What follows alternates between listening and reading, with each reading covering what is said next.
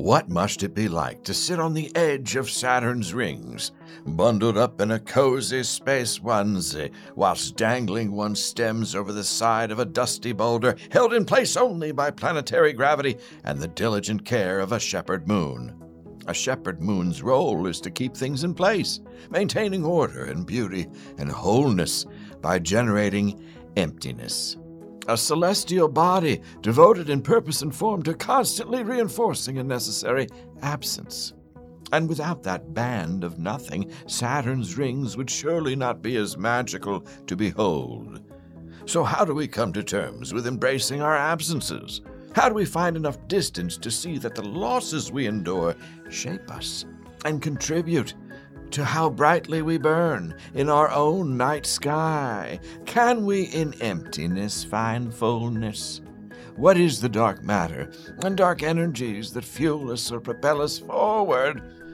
Are we expanding or contracting or both?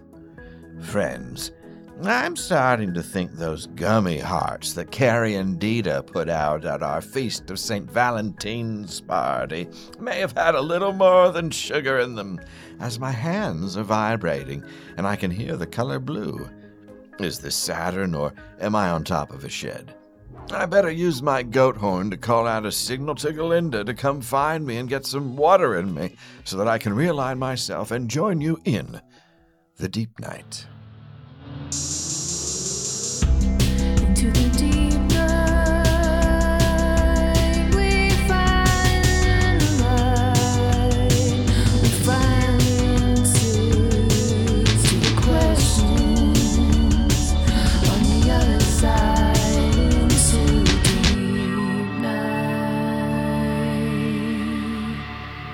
Oh, French, hello. It's me, Dale Shiver. I'm so pleased to be your thankfully clear headed host, guide, and guru through this next hour of regrets and revelations we call the Deep Night. We come to you tonight, as we always do, from the foul banks of the Gowanus. And fun fact about the Gowanus uh, it does not reflect light. So don't go looking for stars in there. It absorbs light on account of how dense it is with sex disease and heavy metals. If a new universe were to form, oh, it would likely spring forth from the turgid depths of the Gowanus.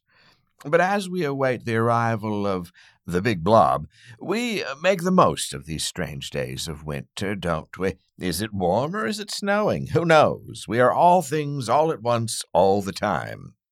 Fellow denizens of the deep, you know I love a good grok about space and our place in the universe and or multiverse, and so I was thrilled to spin a few ideas around the oaxis with astrophysicist and folklorist Dr. Moya McTeer. Moya is so sharp and so full of knowledge, and most importantly, remains exceedingly curious about how we got here, how we relate to one another, how nature shapes us, how we shape each other, and as I continue to grapple with recent loss and grief, it occurs to me during this conversation that so much of our myth making as a species comes from an inability to comprehend and or deal with death. We invent underworlds and afterlives and angels and spirits. And to imagine how lives are built, as Moya does on her podcast Exolore, one has to contend with how lives end, and the storytelling and the rituals that come with that. So here's the real deal bio from my guest. Dr. Moya McTeer is an astrophysicist, folklorist, and science communicator based in New York City. After graduating from Harvard as the first person in the school's history to study both astronomy and mythology, Moya earned her PhD in astrophysics at Columbia University, where she was selected as a National Science Foundation Research Fellow. Moya has consulted with companies like Disney and PBS on their fictional worlds, helped design exhibits for the New York Hall of Science, and given hundreds of talks about science around the globe, including features on MSNBC, NPR, and Now This News. Moya has a new book out this August from Grand Central Publishing, available for pre order now, entitled the Milky Way, an autobiography of our galaxy. Friends, this is a wonderful talk. You're in for a treat when we tune into my conversation with Dr. Moya McTeer. Dr. Moya McTeer, welcome to the Deep Night. Oh, thank you for having me, Dale. Oh, my goodness. Uh, I'm so glad to welcome you to our little turtleneck dimension, uh, where time and space make a nice little fold and keep the neck warm. oh, that sounds lovely. I wish that in physics there was more stuff that kept necks warm. Right? I, think that's probably why I wasn't, uh, let's say, I didn't excel in physics because I was too interested in warm necks. And uh, sitting around with a cold neck is never good for the, because that's where all the thoughts, you know, mm-hmm. they got to go up and down. Uh, right, it's the passageway. Mm-hmm. It's the Don't want to block the passageway with too much cold. this is what I'm talking about. Well, I could not be more intrigued, uh, Doctor, by your journey, your work, your areas of expertise. And am I correct in that all of this really took root for you, growing up in a log cabin in a dying coal town in Pennsylvania? Oh, yes, you are correct, unfortunately. wow, uh, that's it. See, I grew up in Pennsylvania too, mm. and uh, uh, and and nothing against it, lovely place. Um, but even some of the uh, towns that weren't, uh, you know, fueled by coal. Uh, can seem a little bleak, as if time has stopped. Was that the case where you you were growing up? Was it just kind of a frozen moment? What was happening there? Yeah, I think in a lot of ways it felt like I was growing up in times that were not the early 2000s. Um, it culturally was kind of stuck in, I don't know, maybe the 50s or 60s. There were people in my town who still flew Confederate flags. Uh, that's not a lie. And yes. uh, in a more micro scale, the house that I lived in, that log cabin, didn't have running water. Um, so my chores were going out and pumping water from the underground well and chopping firewood so that we could heat that water on our wood burning stove. And in that way, it was kind of like living in the 1800s. But now, was this a, uh, uh, uh, back to the land choice? Was this uh, something that was inherited? Was the log cabin indeed a time traveling device that uh, emerged from another period? How do you find yourself so recently uh, in that condition? Yes, love. Love. Yes, the, the grand force that moves the entire universe. Um, yes. Maybe that's what dark energy is. Um, no, oh. it was it was love. My my mom fell in love with a man that she met uh, where she was teaching at Duquesne University in Pittsburgh, and he is an old hippie from California. Um, he doesn't like people, he loves silence and the woods, so he bought this house that had a, a a working plumbing system, I think, and it either went into disrepair or he tore it out. Um, didn't have a toilet. I actually just recently learned this while I was talking to my mom that in their early courtship phases, she was going to visit him, and she refused to visit him if he didn't have a toilet, which I think is totally reasonable. Yes. Yep. So he bought a composting toilet, and that's what I grew up with. Wow. Hmm, yes. That's always the choice on the you watch the tiny house hunters and the, the one of the couple is always very excited about that compostable toilet and the other person not so sure. and I, no. I, think that's a real test of, an, of a relationship. So uh, amazing that everybody uh, made it. Mm-hmm. Um, yeah, that's wow. That's see that love. It is yes. powerful. Yeah, I, I used to work at a Girl Scout camp, and we had many songs that we would sing to make the work go faster. And one of the songs was about how love ultimately was the force that makes the world go round. Um, but but even higher than that, if you trace love back down to its root, it's cheese that makes the world go round. this is according to the doctrine of the Girl Scouts, or this is what yes. what you discovered? Okay. Yes, according to the doctrine of the Girl Scouts, cheese leads to love, which makes the world go round. Gosh, that's lovely. Misguided, but lovely. like so much of the Girl Scouts. yes, well, as a as a Boy Scout, uh, we had our share of that too. Mm. Um, lots of uh, tough moments in the woods. Let's leave it at that. But now, how dark were the night skies when you were growing up out there in the in the log cabin? Mm, they were probably pretty dark, but I didn't pay any attention to them. I really? didn't care at all about space until I got to college. And then when I found astronomy as a sophomore in college, it was more about the data and more about the numbers and the equations that I could run to manipulate and, and do calculate different cool aspects of the universe, and it was never about how it looks in the sky.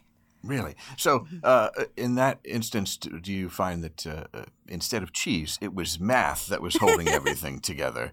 Yes. yes. Yes. Absolutely. Have you seen those memes of different sciences that go on an axis of purity and it's like biology on the left and then and then chemistry and then physics uh, as you move to the right it gets more and more pure apparently i'm using air quotes yes. for the audio people and uh, physicists think that they're the most pure science and then the mathematicians are all the way on the right and they're like ha ha, you fools everything is math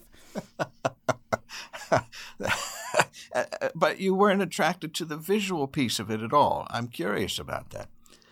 It really I... only made sense for you once you got in terms of the, the nitty gritty of this number goes with this number, and then it can be split infinitely into some other number or code. Yes, yeah. Um, I know it's not as romantic sounding, but yeah, it's the truth. I mean, I thought it was pretty. Um, I, I did I am a scientist, but I also have a part of my brain that's very uh, fantastical and, and loves to think about magic. And so I was very into the celestial aesthetic of, oh, the, the moon and its multiple phases and the power that that holds, kind of in like a, a witchy pagan way. Yes. But you know, and I still can only identify a single constellation. It's Orion. Um, if you ask me to find the Big Dipper, I am totally useless. So yeah, it's all about the data. well, Orion's a good one, and that's kind of uh, that's my constellation too, because you can always tell when those three are in a row mm-hmm. for the belt. And uh, I remember my mother pointing it out, and I always look for it, and you can usually find it yes. Um, so some some science behind when you can and can't find it is that the constellations are only visible in the sky for about six months out of the year because otherwise they're on the other side of the sun from our point of view. And so Orion is visible in the winter months. It comes up around uh, maybe November and is like high in the sky around January or February. So I've always uh, thought of it as my constellation as well because that's when I was born. So I felt like Orion was looking over me, and then he he dips below the horizon in like April-ish. Uh, see, that's it's, it's it can all be explained, can it? uh, I have a hard time anytime I start thinking about uh, stars, space, uh, I get a little bit uh, wonky uh, mm. because it's true we're all hurtling through right there's a there, we're in motion and i think oh, so yeah. often we look at the static solar system here we are we want that place we want that constellation is always going to be here but uh, i mean am i correct that a, yes a, a, star is is is light that we're seeing uh, through time Mm-hmm. Yeah, these stars are giving off light or photons. Those are the particles that, that light exists in.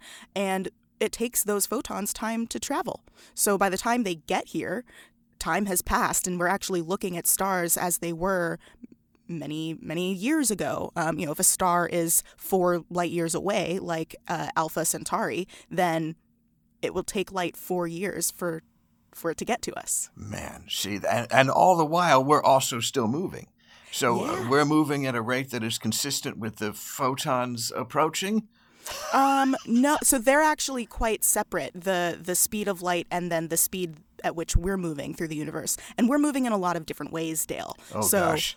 our our Earth is yeah. rotating around the sun, going yes. very quickly. I at some I could do the math to figure out the numbers, but I'm not going to try and do that here. that would be a mistake. Yeah. um, so we're moving around the sun. The yeah. sun itself is moving around the Milky Way galaxy, and the Milky Way galaxy is moving around the local group. In fact, the Andromeda galaxy and the Milky Way are careening towards each other. I think at like 100 kilometers per second or something, something really fast. What's going to happen then? Well, in about five billion years, they will start to collide. Yeah. Um, a very popular exercise for young burgeoning astronomers is to do a calculation to see how many stars will collide when Andromeda and the Milky Way do. And it is like five. Um, each of these galaxies holds about a trillion stars, maybe, and only a handful of them won't actually touch because space is so big. Yeah. Yeah, that's the thing we forget, isn't it? It's hard mm-hmm. for us to get our minds around it. Um, And, and uh, one more. This is the most basic question. and I apologize. No, I But love it. These you- are my favorite. If you got close to a star, what Mm-hmm. are we looking at? Uh, like a, a, a shiny rock? Oh, yes, yes. So so stars are big balls of gas that Okay. get so tightly compressed that the temperature and the pressure get strong enough to make nuclear fusion happen. And there are different masses of stars that have different temperatures and pressures associated with them.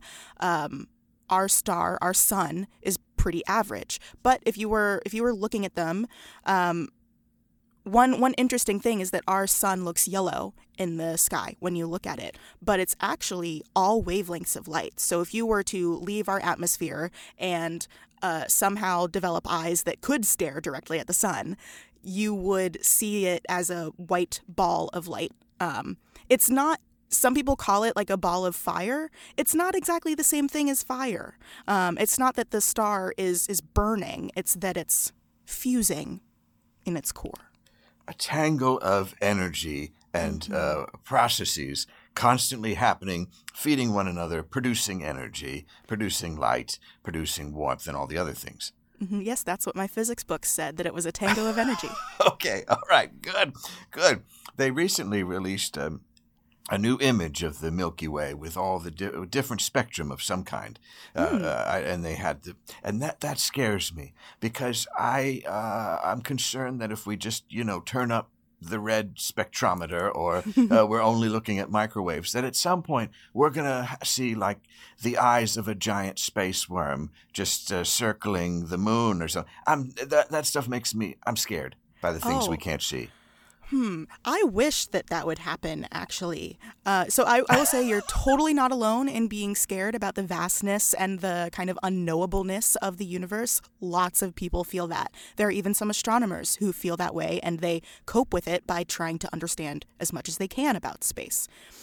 Um, but I think that you can rest assured knowing that we have looked at most of the wavelengths of the electromagnetic spectrum. We can see the the tiny, tiny uh, gamma rays that you know have wavelengths less than micrometers, and we can see the giant radio waves that have wavelengths uh, of 100 meters. We can see across this entire spectrum, and to my knowledge, uh, we have not seen any giant snake eyes okay around the moon.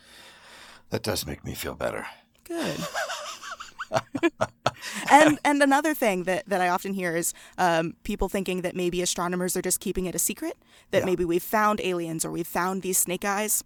We can't keep secrets. Yeah. We are a bunch of. Can I swear? sure We're a bunch of gossiping bitches. Astronomers are. We love to tell our secrets, so um, we're not hiding anything from you.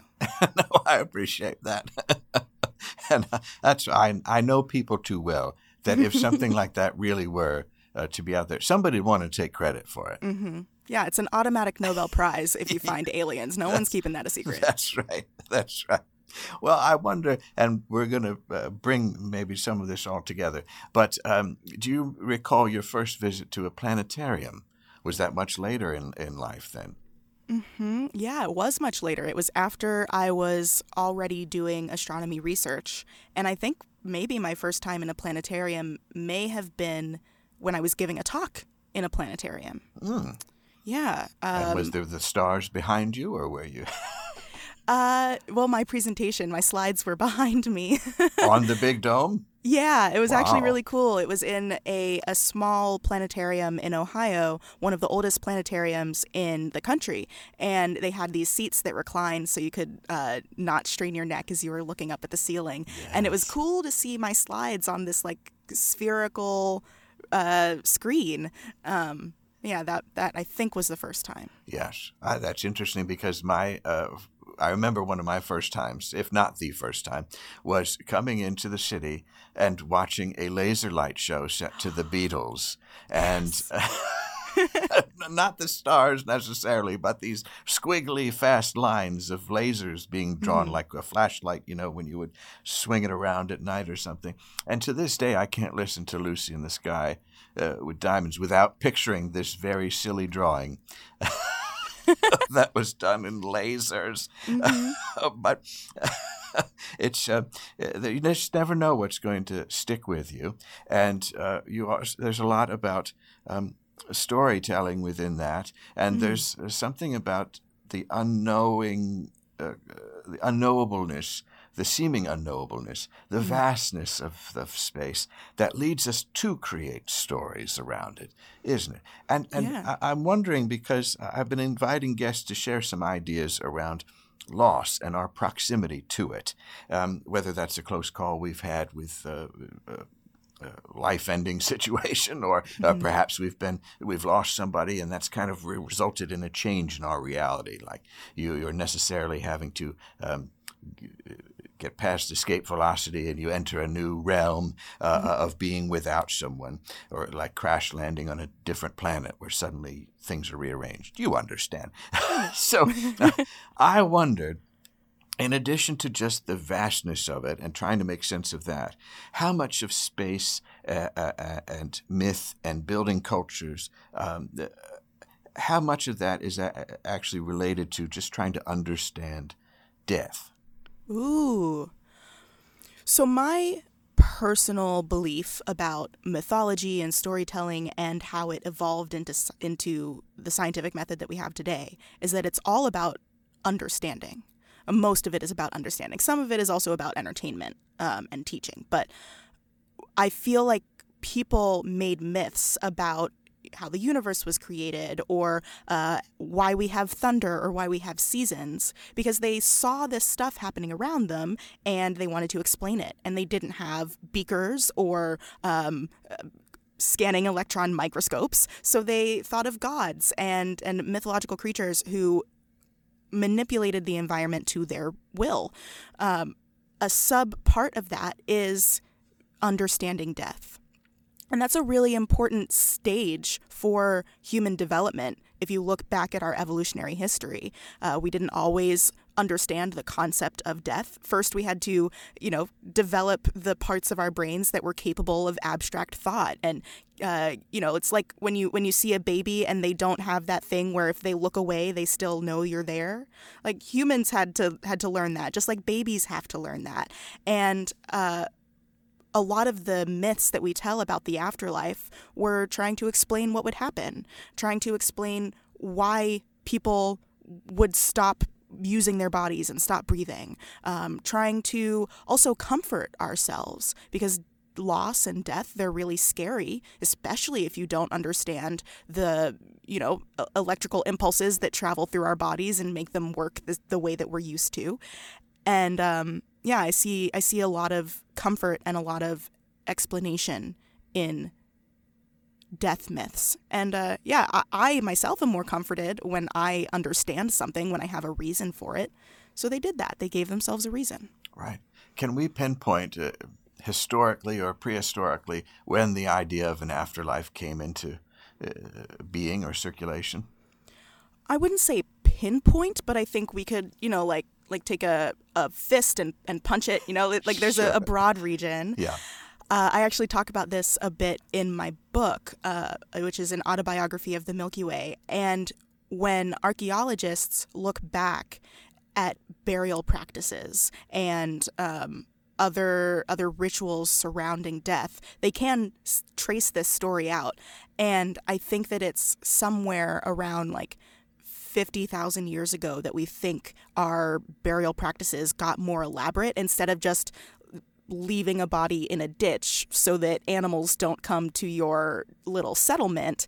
Um, we started leaving things with those bodies or decorating the bodies in a specific way. You know, think of the Egyptians and mummification. Or we would um, develop specific prayers that we would say over the bodies and we can see that because eventually they started writing those prayers down so we have been caring about death and the afterlife for for many tens of thousands of years and is there anything uh, to the idea that once you introduce the concept of afterlife, um, that there's also well, that's a slippery slope? Is that, mm. that, then there also becomes uh, ideas of power uh, that are yes. then in, enforced and imposed in that. Um, and it gets quite complicated quite quick, doesn't it? Oh, absolutely. Yeah. So the the afterlife is there to comfort but also in a way to control. Imagine the the people, the religious elites, the people for who for a long time had most of the power because they were, you know, the the divine connection between between earth and and God or gods, whatever the the culture believed in. And once you have an afterlife that is in some way attached to your moral uh, achievements here on earth, then you can use it as a as a stick or a carrot. Like be be good, follow my rules and my laws, and then you'll get into this good place forever. Or if you're bad, if I don't like how you act, then you will go to hell or or whatever the equivalent of that is. And not all cultures had the equivalent.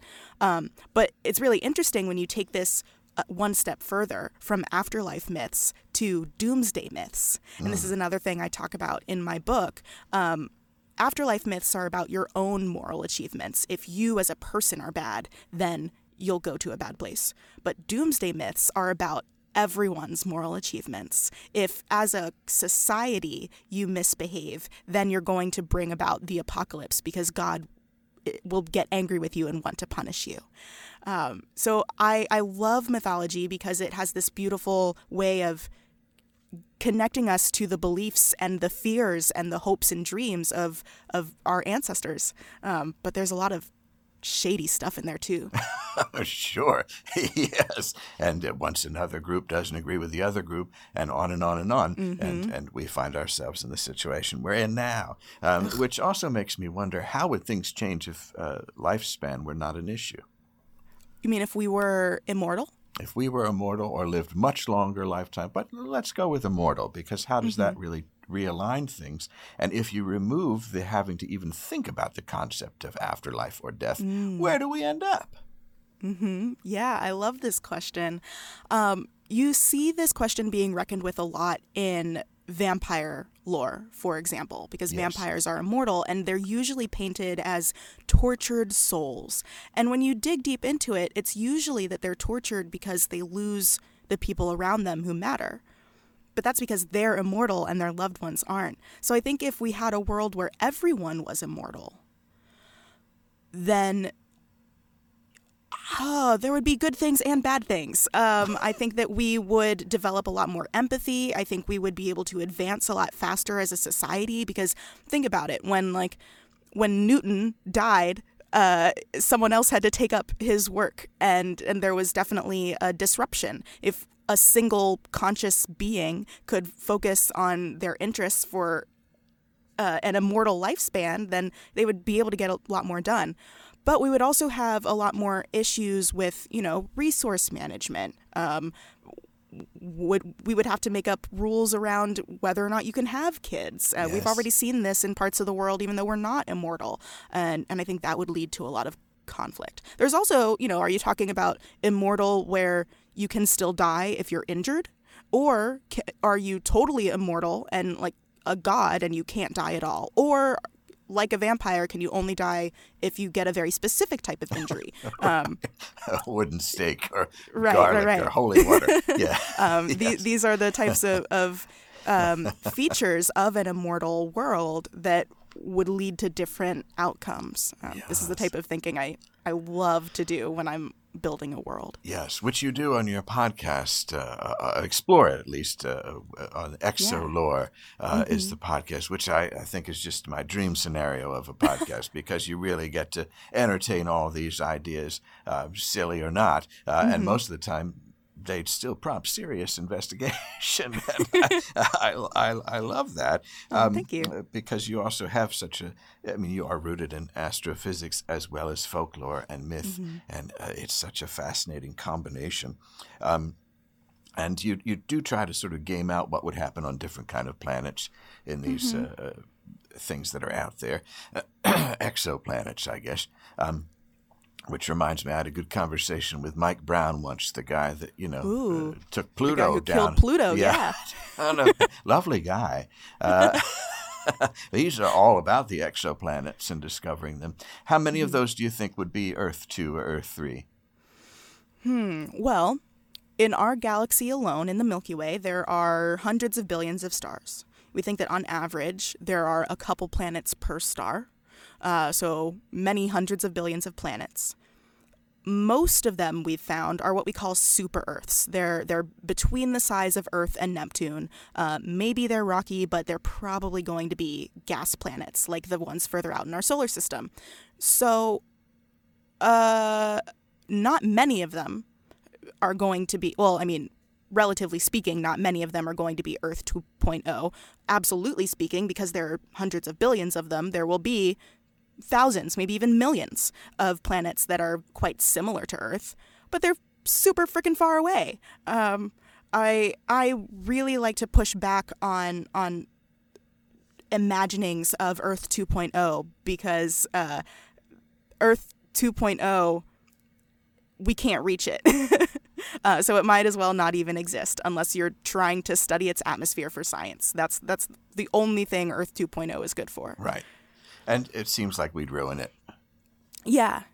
Well, uh, I mean, I mean, chances would are hope- pretty good.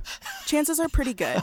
Um, I would hope that if we got to the point where we actually could reach Earth 2.0, that we would have evolved, not like biologically evolved, but culturally evolved as a society to the point where we understand how to interact with an environment without extracting resources or without bleeding it dry. And honestly, there are humans who have been able to interact with Earth that way. Uh, indigenous cultures around the world would steward their land and would care for the land without just extracting everything they could get from it. Um, so I would hope that we would take that attitude to Earth 2.0 if we could get there.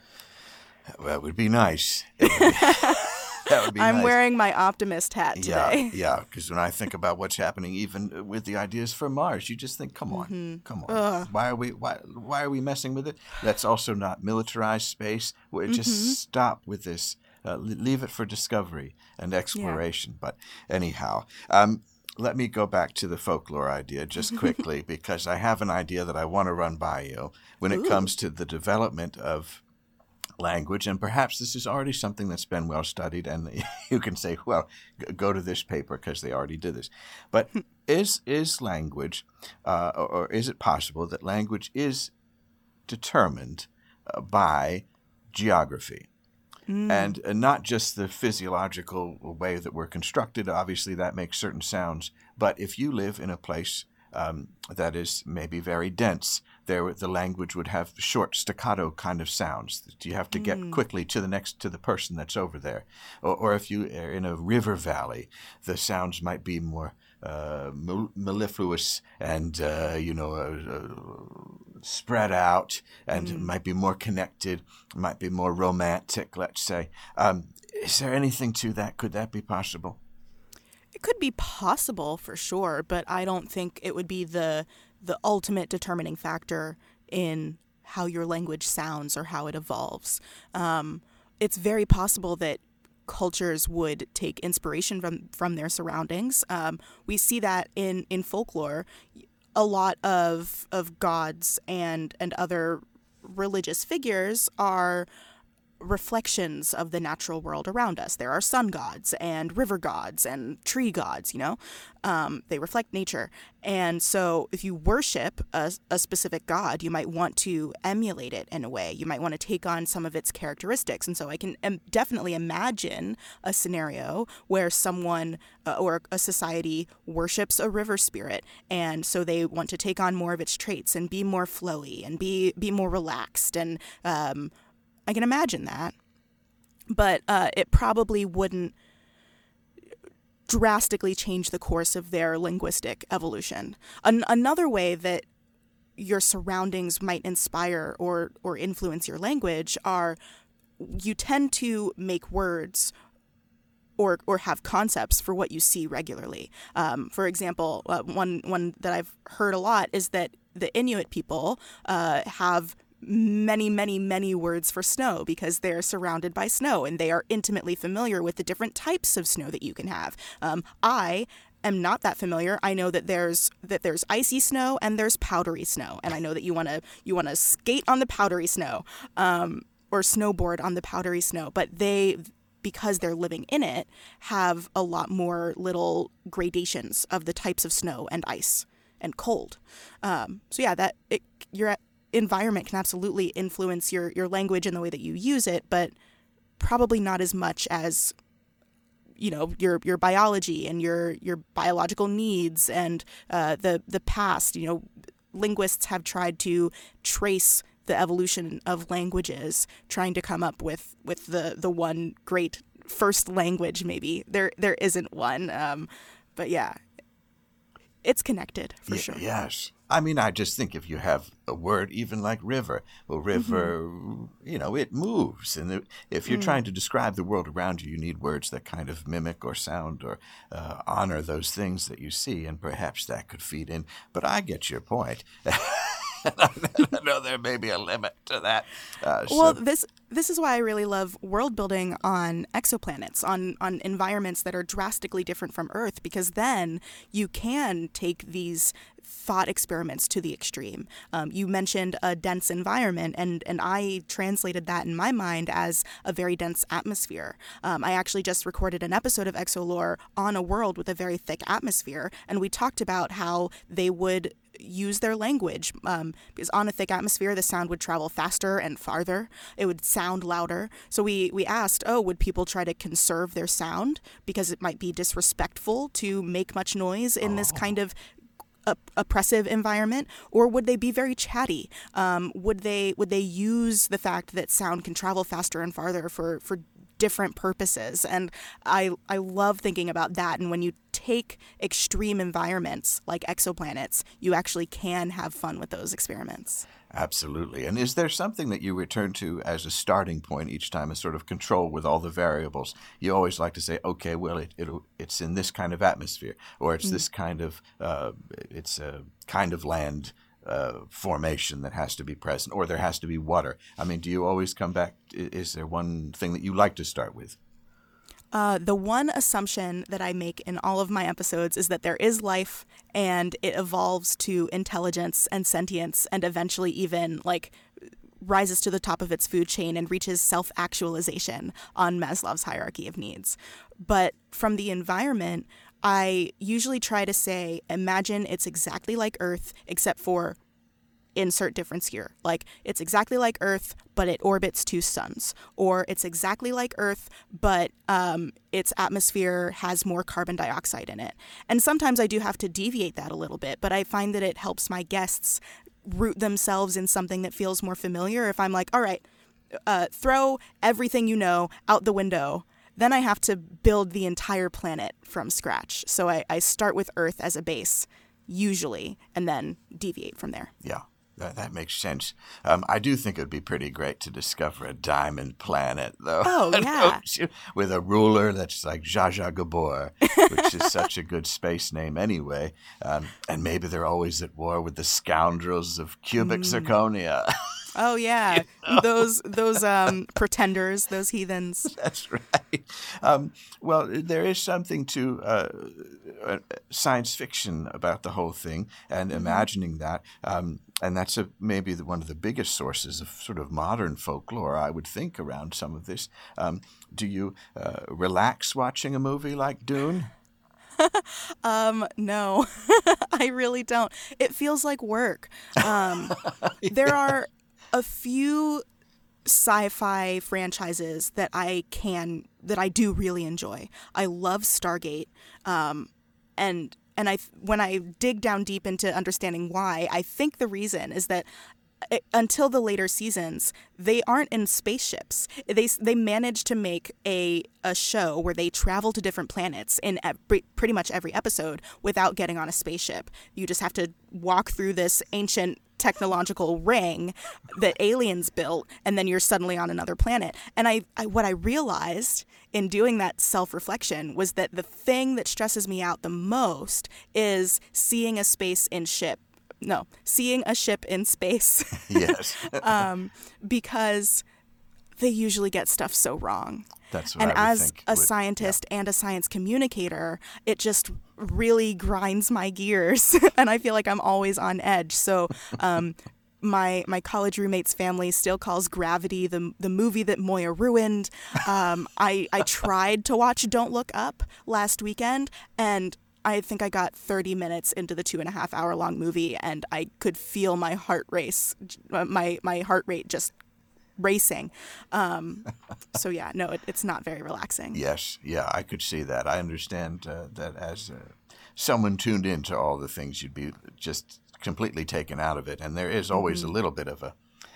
Uh, if you can accept one little magical element, hopefully to get the rest of the science uh, Oh, yeah. right, like the Yeah, if- Mm-hmm. Stargate is. Like, okay, all right, I'll accept that, but then you have to be follow through on the logic uh, from there. Yeah, and if it if it's obviously so not scientifically accurate, then I don't really mind it. Like Galaxy Quest or Futurama. Sure, sure, yeah. I love watching those. I think what really bothers me is is when I feel like people might take a, an incorrect lesson away from a piece of science fiction. Yeah, yeah. Well, for me, uh, Dune is kind of unwatchable. At least the original one. Um, but but even the, I just I don't care for that much sand. It's just too much sand. It's the same with Tatooine. I love Boba Fett, but if we have another thing set on this planet, I mean, it's a rich universe that they've said the, a galaxy that's out there. Take us to a jungle planet. T- take us to anything else. Um, Not the lava one, because that one gives. That's also problematic. Uh, but and I was watching the Raised by Wolves thing the other day, and they say, "Well, this is an acid ocean." Well, okay. What are the hmm. gases being given off by this enormous acid ocean? How can anyone mm-hmm. breathe by it? Yeah. They're thinking the same kind of thing. Or, like you said, when people are on the spaceships. Uh, okay, now some people invent gravity boots, but then mm-hmm. it doesn't affect the hair. or it does. I mean, what's the what's the deal there? Is it create a little field around you that your hair stays perfect? And is mm. are robes really the right choice for Jedi when you're flying around in zero gravity? Come on. Uh, it would just probably be not, but floating. do you really want to see all those actors from the 70s in like leotards and and onesies? I mean, are you asking me honestly? Always. I mean, if it was David Bowie in in his labyrinth outfit, then yes, I will take that. Well, I think Buck Rogers did a pretty good job. They kept those folks in onesies, some of them very shiny. Ooh. it was exciting. Uh, and uh, I also enjoyed the foundation where they had to come up with a language, which I think was French Canadian. Yes, I, I love a good constructed language in fiction. Yeah. Um, there there are some really creative ways that you can take existing languages here on Earth and manipulate them, or come up with one of your own. And I think it's a really beautiful practice. Um, I interviewed a conlanger on Exolore, and uh, it was a lot of fun. yeah. Uh, Do you have a language you learned or tried to learn? Uh, I have tried to make my own fictional languages, like back when I was in middle school or high school, and they are terrible. I am deeply ashamed of them when I look back now. um, but I, I will leave that to the to the conlanging experts. Well, and uh, uh, as we near the end of our time, just in this session, hopefully not anything, but uh, um, is it possible that in thinking through world building, um, one must consider that the planet is a very active participant, and um, uh, like even beyond the idea that everything is connected, and I love a mycelium network. Uh, please, I, I enjoy it so much. But uh, what about the Earth itself? I mean, are we not part of a system? And, and if that system is out of balance, might the Earth itself enact something? Let's say a plague. Let's say a, volcano. Or if population gets out of whack, y- you know, can we think that way? Mm, yeah, I always start my world building process um, when I'm like building the actual world with the environment because everything everything starts there. Uh, the the life that forms on a planet is going to be influenced by the conditions, the physical environment. Um, the culture that you develop is also going to be a reflection of the physical environment. So, yeah, I love thinking of worlds of planets as characters in their own story, but not necessarily as conscious agents. Um, they, and I think it's really beautiful to think of of a character that has a a lot of say in a story, but isn't consciously acting.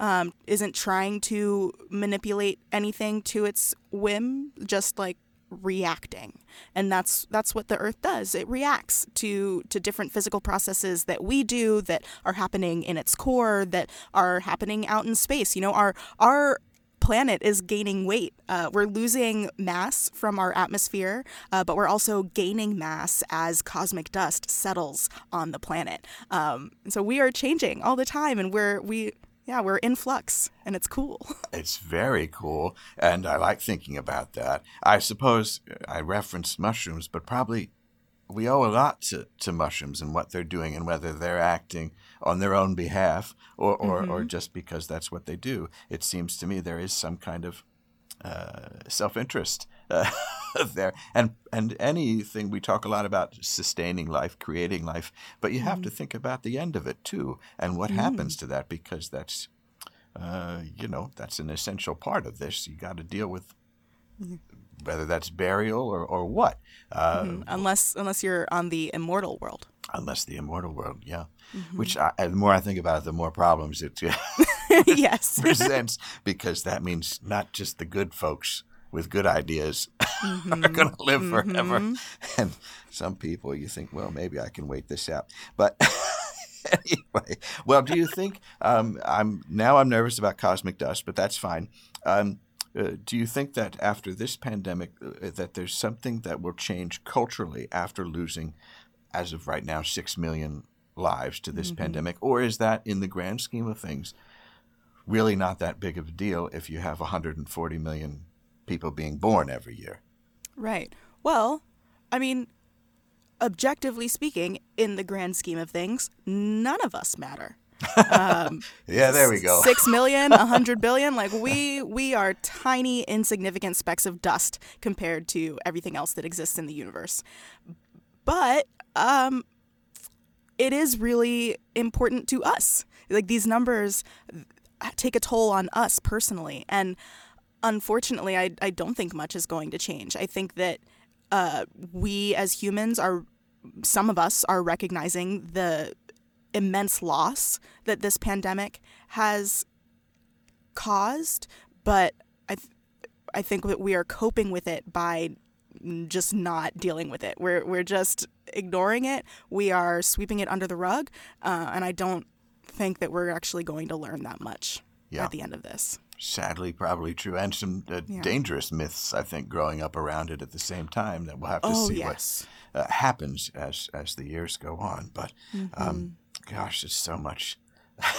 so much. You see why I wanted to have you on. I, I, would love to just uh, pour ourselves uh, a glass of cosmic whiskey and get Ooh. into it, you know, just forever. It's so great. Um, but I know you have other minds to reach and worlds to build. Uh, oh, I'm I'm I can stick around for for another 15 minutes if you. we can chug our cosmic whiskey. Well, uh, then I'll ask you this question: mm-hmm. What happened before the Big Bang? Ooh, one of one of the greatest questions. Um, there is one theory about how the universe will end, one hypothesis called the Big Bounce hypothesis. Mm-hmm. And it says that the universe will continue to expand as it is right now until the force of gravity stops it. And then, like a, a, a balloon expanding until it reaches its limit, it will then contract. Uh, when it does that, the the earth will sh- or the the universe will shrink it will get denser and hotter until eventually it contracts down to an infinitesimally small point and that will resemble a lot uh, what what the universe looked like at the time of the Big Bang, and then all of that energy that was contracted will need somewhere to go, so it will expand again, and there will be another Big Bang. So in the Big Bounce hypothesis, the universe is in this constant cycle of expanding and contracting. Um, now, I've just told you that. You might think it's very cool. Scientists think that that's probably not likely. we think that dark energy is stronger than the force of gravity, so it will continue to expand. But we aren't sure. We don't know what dark energy is, we don't know how it acts on long s- size or time scales. Uh, we still have a lot more to learn about it. So it's possible that before the Big Bang, there was just another universe that started with its own Big Bang that's what seems to make the most sense to me. I mean, hmm. because there's so little in this uh, and maybe this is simple minded, but there's so little in this world that is just nothing, That is just the absence of something completely. And uh, that is so hard to uh, even contemplate. Um, even on an ancient scale, a beyond ancient scale, it, it's hard to think that there was just mm, nothing and then boom, there's something. It seems more likely that it's cyclical or that it would come around again or that it would just keep growing. But uh, Right. I, Yeah, there there are all kinds of hypotheses out there. All of them need more data. Uh, none of them are are set in stone. But you can. I know that I've heard people hypothesize that maybe uh, black holes each cause their own little Big Bang in a different universe, or um, supernovae, or or whatever. Um, we really don't know. we are grasping at straws here, but in you know a, a super rigorous scientific way. yeah, of course. of We're we're doing calculations to figure out the probability of the straw distribution so that we know where we should reach out our hand blindly into the darkness. Well, is there a, an exoplanet uh, situation where you think you would thrive? Me personally, Yeah, like uh, if you had to be the one that was out there and you had to start things up, your own uh, Big Bang, culturally speaking, uh, uh, Ooh. uh, what what would it look like? yeah, if I could build my own everything from scratch, um, you know, I actually I actually did build a world that is kind of similar to this on Exolore. It was called the World of Freedom, and the condition that we had was imagine Earth, but just real big. So if a planet like Earth was one and a half times the size, so that all of the continents were really far away and you couldn't travel between them, then something like the Atlantic slave trade would not have happened until technology and culture evolved to the point where you actually can cross those vast differences. And by the time that happens, everyone's more mature, they know how to protect themselves, they've probably reckoned with a lot of the, the prejudices and deep seated issues that they have. Um, it's a world where curiosity is is great and learning is encouraged and I think that's the type of world I would thrive on. A world of learning and empathy and curiosity. It's beautiful.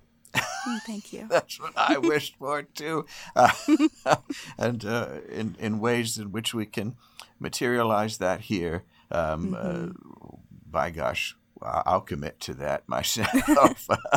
Uh, but um, it's uh, short of finding a very large planet where we can Right. restart or even get to. Um, that's a, a wonderful idea. Yeah, I like. I think that. one way we can start is by just remembering that we are on a planet. Um, so one thing that I really tried to do with my book, the the Milky Way, is expand people's perspective. And um, when astronauts travel to space and they look back at Earth, they experience this phenomenon called the overview effect.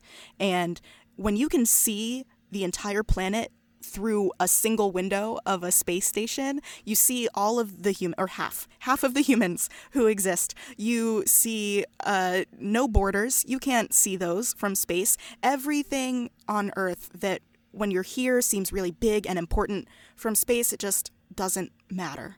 And I really wanted to give people that perspective for my book, which is why I wrote it from the point of view of the Milky Way galaxy, this literally larger than life figure who has this perspective, who is just so angry at humans that we don't have this perspective too. And it's just trying to force that to us. Um, I think that's one way that we can get closer to this world of freedom by remembering that uh, you're not you're not a Pennsylvanian, you're not an American, like you're a human. As cheesy as that sounds, uh, but as we discussed, cheese leads to love, which keeps the world That's going right. around. The Girl, Girl Scouts are onto something, aren't they? So, um, yeah, I think hopefully we can make a, a world that looks a bit more like the world of freedom, Yeah. even if we can't artificially grow our Earth. right. And uh, would you want to go to space? No. Yeah. Uh, Too I will dangerous. go to Too space. dangerous, right? Yeah, exactly. It's too dangerous. I will go to space when it is as safe and as regular and common as flying in an airplane. That's my limit. Here, here. I, I'm with you. well, uh, uh, Dr. McTier, this has been so delightful. Uh, I, am just, my mind is expanding into internal new earths that I can inhabit. it's really fantastic. Um, the book uh, is out everywhere. People can get it, that. Uh, you can pre-order it now. It's actually not coming out until August, okay. uh, August sixteenth, twenty twenty-two. But you can pre-order it now. Um, it is the the pinned tweet on my Twitter profile, which is. Uh... Which is go Astromo. Um, it's the easiest way to say it. I'm not going to direct you to this like long URL, you know. that's right. That's right. and the podcast is ongoing uh, Exolore. Yes. People can tune into that, and I gather you have many other things uh, percolating out there mm-hmm. uh, in mm-hmm. in the cosmic stew. Uh, so that's great. um, well, uh, thank you. And if you ever need a little mystic to come in and do some world building, I'm available. Mm-hmm. okay, I'll keep that in mind, Dale. We can build a turtleneck world. Oh, can you imagine? No necks will be cold no in this world. Cold necks on a planet turtleneck. All right. well, uh, thank you so much for being here. Till next time. Thanks. Yeah, thank you. Bye. Bye. Fantastic. Fantastic. Well, I don't want to go there. I like thinking about space. And I guess not every absence needs to be filled. Sometimes we can be like a shepherd moon, establishing an empty path. Necessary voids are important. And I hope you're able to find ways to honor the necessary voids in your life this week. My thanks to Moiya for being with me. I can't wait to read that book. Imagination. Cultivate it. Stay curious. But it's a good idea to ask what's in the gummies before uh, putting it in your mouth at a party, especially one where you know someone is going to end up in a loincloth before the night is over. Friends, that's all for us this week. Till next time, remember that although this night is ending, a bright new day is just ahead. I can grok it. Deep Night with Dale is independently produced, written, and performed by James Bewley. Season 14 artwork by M.K. Cummins. Season 14 theme features lyrics and vocals by Kylie Lotz, music by Austin Lotz, and mixing by Zach Robbins. It's never too late to give Dale a positive review while hitting subscribe on Apple Podcasts. But you can also tune in to Dale's frequency on Stitcher, Podchaser, SoundCloud, and Spotify, wherever you Dale's right there with you. To get in touch with mindfulness tips, positive reinforcement, or just to say hello, email Dale directly at daleradio at gmail.com. Be sure to follow him on Instagram by looking up at Dale Shiver. From our being to yours, thank you for visiting the Deep Night.